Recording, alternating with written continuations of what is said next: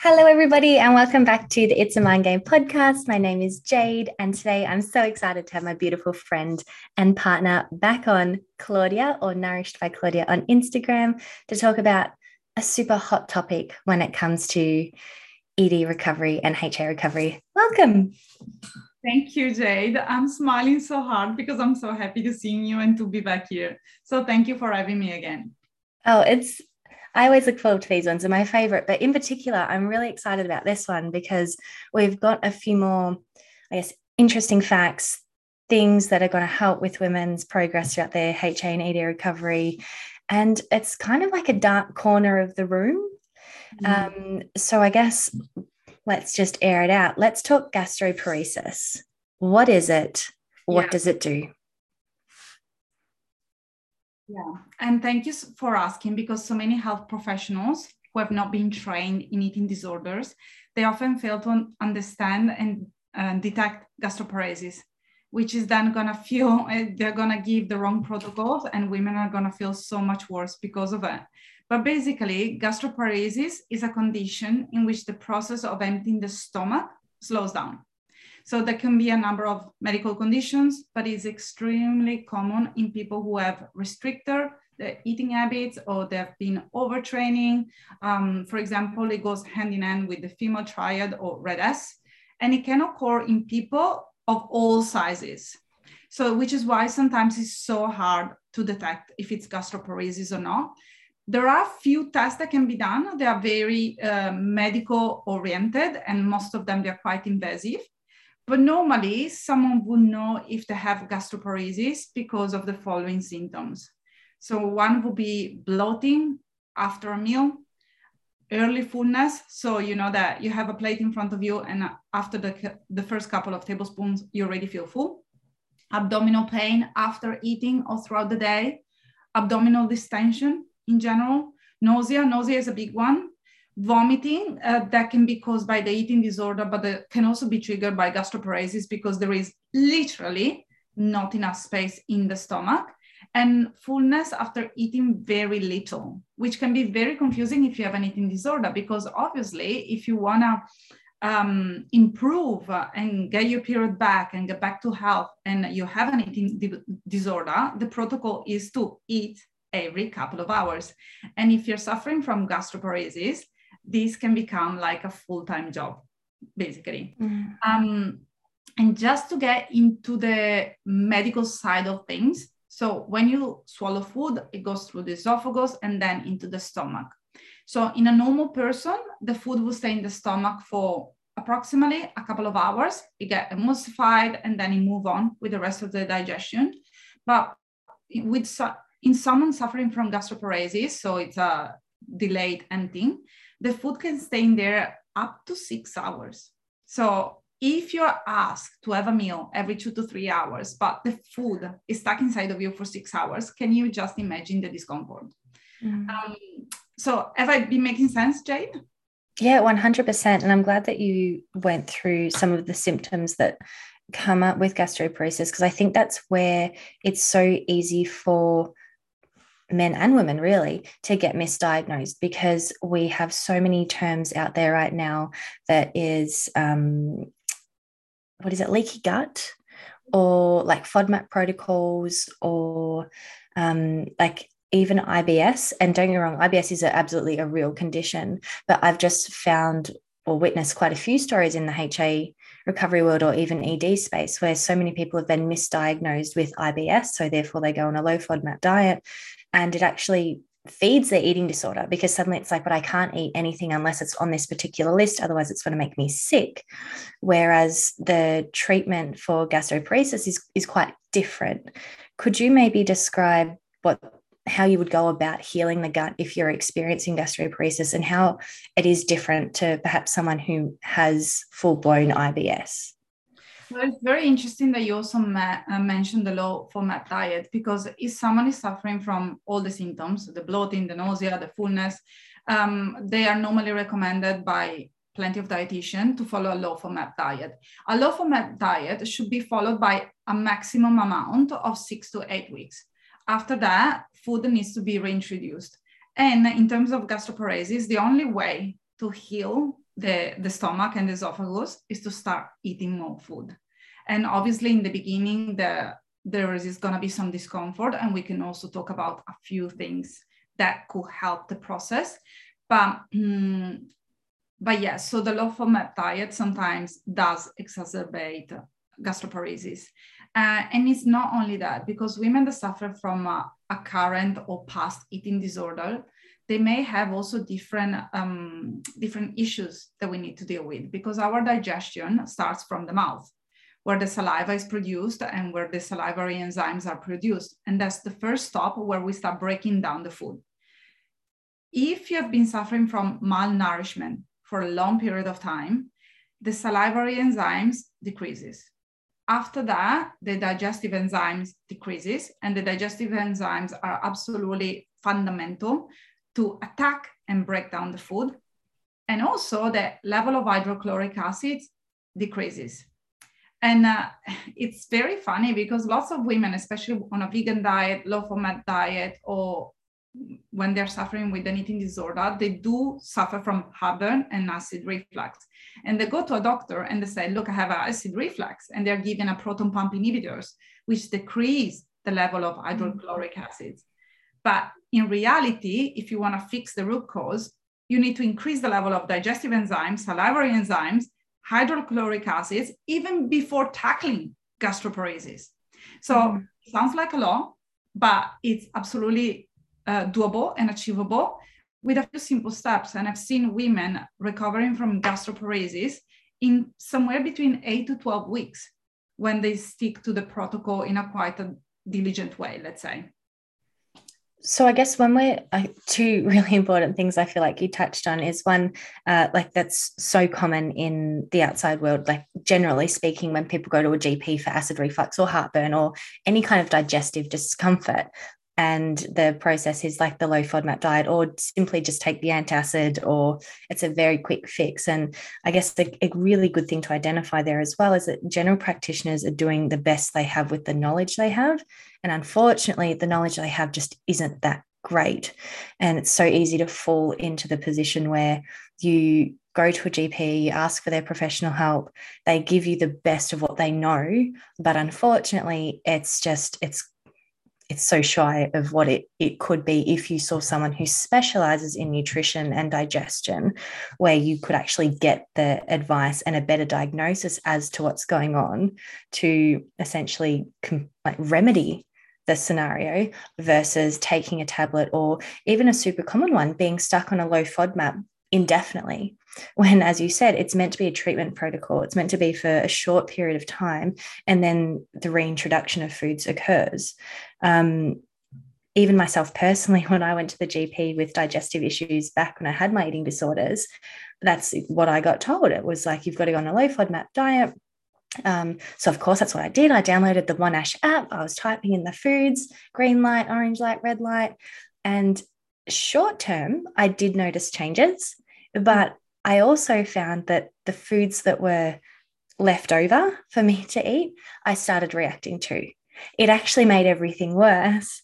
And then we'll save that story for another day. But as you beautifully said, it was actually introducing new foods in a moderate way, like slowly but surely, that led to my stomach being able to heal and now digest well.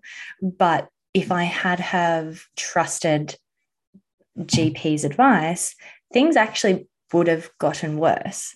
Um, do you find sometimes when clients come to you that they've been in that exact position where they've gone to their GP, they've asked for the best advice possible, but it's it's actually not helping them. If anything, it's it's disabling them from healing, and it's also playing quite a social toll because it's so hard to know what to eat. And if you're going out to a restaurant, even, you know, no garlic, no onion, no all the things that people cook with, it creates such uh, even more fear around food when you're just trying to heal something. Mm-hmm.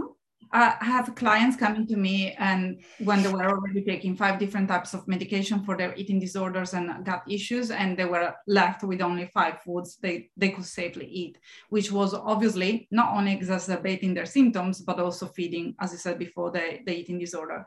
And it's not only the regular GP. I, um, I rely on a naturopath, they're amazing But if you are working with a naturopath, just make sure that it's someone that knows about an eating disorder.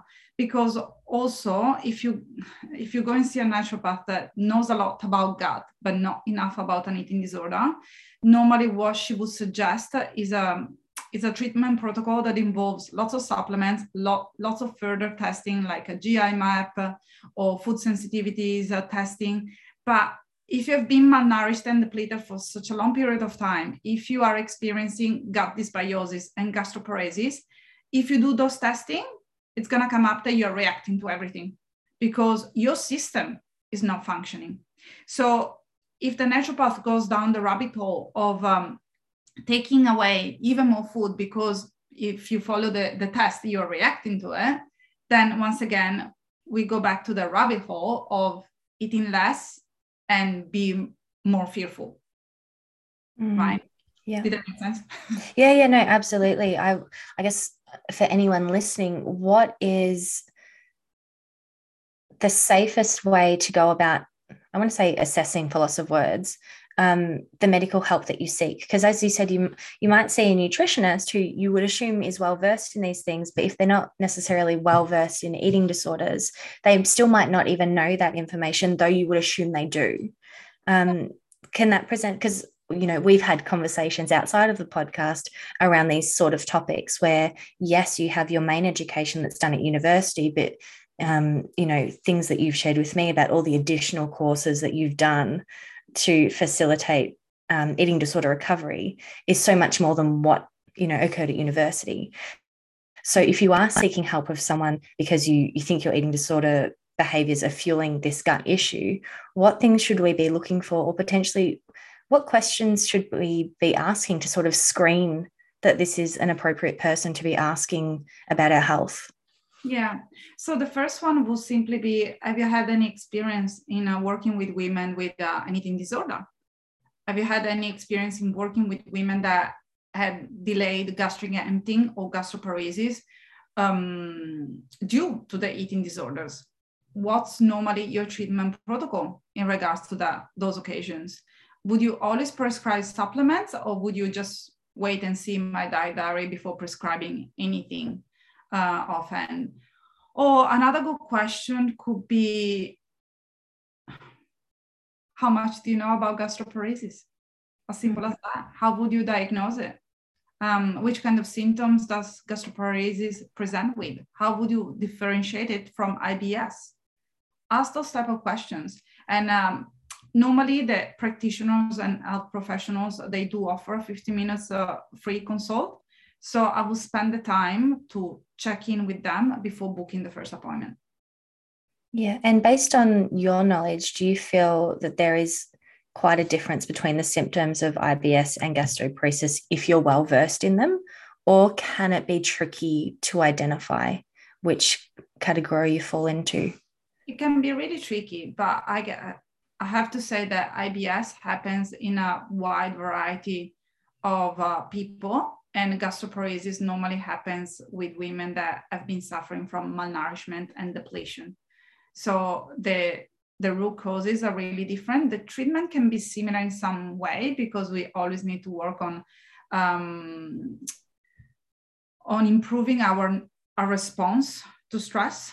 That's a big one for IBS and gastroparesis, and also it's important to work on the mindset in terms of making peace with food and rekindling our relationship with food. Because if when you eat something, you get a symptom, whatever that is, and you start feeling uncomfortable, then it's very normal to become fearful mm-hmm. around having a meal.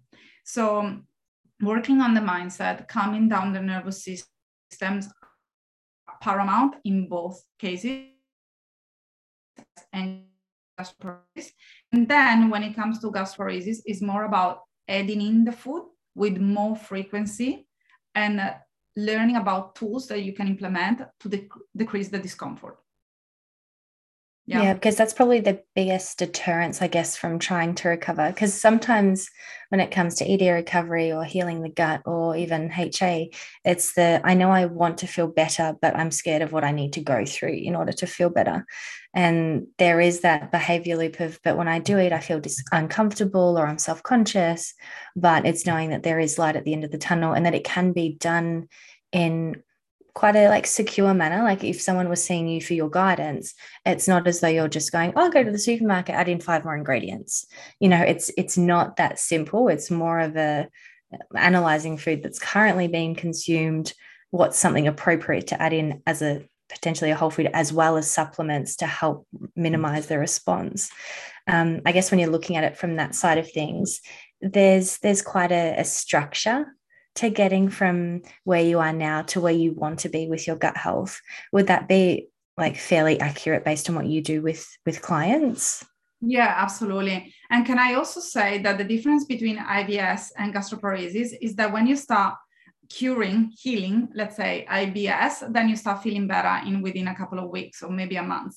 When you start working on gastroparesis, the first couple of months are really tough and difficult, which makes the whole process even uh, um, even more challenging. But it's still very very possible. And yes, in terms of treatment, I will start from the um, the top. So starting from the mouth, going down to the stomach, and then going down to the rest of the digestive system. So we don't leave any, any stones unturned, if it makes sense.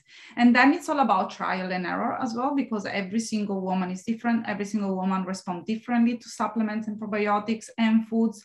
So it's very important to do it, uh, to work uh, your way through while dealing very closely with a professional that I can understand your symptoms and your current situation. Because if you have to do it on your own, you are more likely to give up.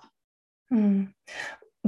I guess because the the duration of healing as well, it's it's hard to commit to a longer time frame when you're experiencing symptoms that are uncomfortable and can potentially make you self-conscious. And it's so easy to go into see it's just not working versus having someone coaching you through and be like, you know, this is part of the process. This is why we're doing it. Here's how things will shape up if we continue to do what we're doing. And sometimes it's nice to have that confirmation of it feels like it's not working right now, but you know, there is that light at the end of the tunnel. I guess I have one more question before we finish things up based on someone who's going to see a professional and let's say they've asked the questions that you suggested earlier have you heard of gastroparesis? Have you dealt with it before? Have you worked with women with eating disorders? That list of, that you gave us. If they were to be asked to supply a food diary, and the food diary only had details of ingredients, could that potentially be a red flag for the level of observation the professional's giving? And I'm only asking that because I feel like that's something that's really common across the board, not necessarily just for healing the gut, but for periods, for hormone restoration, that a food diary might be submitted where it's just the foods and because there's no concept of volume, it's easy to kind of categorize, oh, that looks really healthy. You know, they're having a salad, they're having chicken, but the thing is, they might be having a thumb of chicken versus a palm of chicken. So, not that we're criticizing eating behaviors, but if you're seeking someone's help for a condition like this, do you think it's important that they would be interested in the size or the volume of the foods you're eating? Mm, and uh, look, I can only speak uh, for myself, but it's interesting that you ask me these questions because normally before our one-on-one sessions, I send them a food diary to fill in. Uh, I shall call it a food and lifestyle diary because I also want to know how much they sleep, how often they poo, which what the, the poo looks like, how stressed they are, how anxious they are. And then there is a list of meals that they can have every day. And after they send it back to me, I always say, Okay, cool. You've done that. Fantastic. First homework tick. Send me pictures now because I really want to see how much you're eating. Because if you're writing chocolate, that can mean anything between five grams of chocolate and two chocolate bars. So mm-hmm. which one is which? Send me pictures so I, we don't have to guess and we can really focus and get straight to the point. And uh, yeah, absolutely, portion size is very incredibly, and also depending on your symptoms. If you have been suffering from severe gastroparesis, I can assure you that the amount of food that you can digest and absorb, it's really, really little in the beginning. So it's okay to work with what you can do, but the idea is to upgrade the food and also implement the options and boost the intake in a way that it's safe for you to do, to follow. Perfect. Claudia, thank you so much for all of your time and your wisdom. And I'm so glad we got to have this conversation and get it out there to all of our beautiful listeners. Now, I'm going to leave our contact details in the show notes. And of course, if anyone would like to have a chat to us about joining the HA Dream Team, which is our little duo that we've got going on and the wonderful community on Facebook, um, we would love to talk to you about how we could help you optimize your health and your outcomes. But for now, thank you so much, Claudia. Thank you, Jade. See you next time. See you then.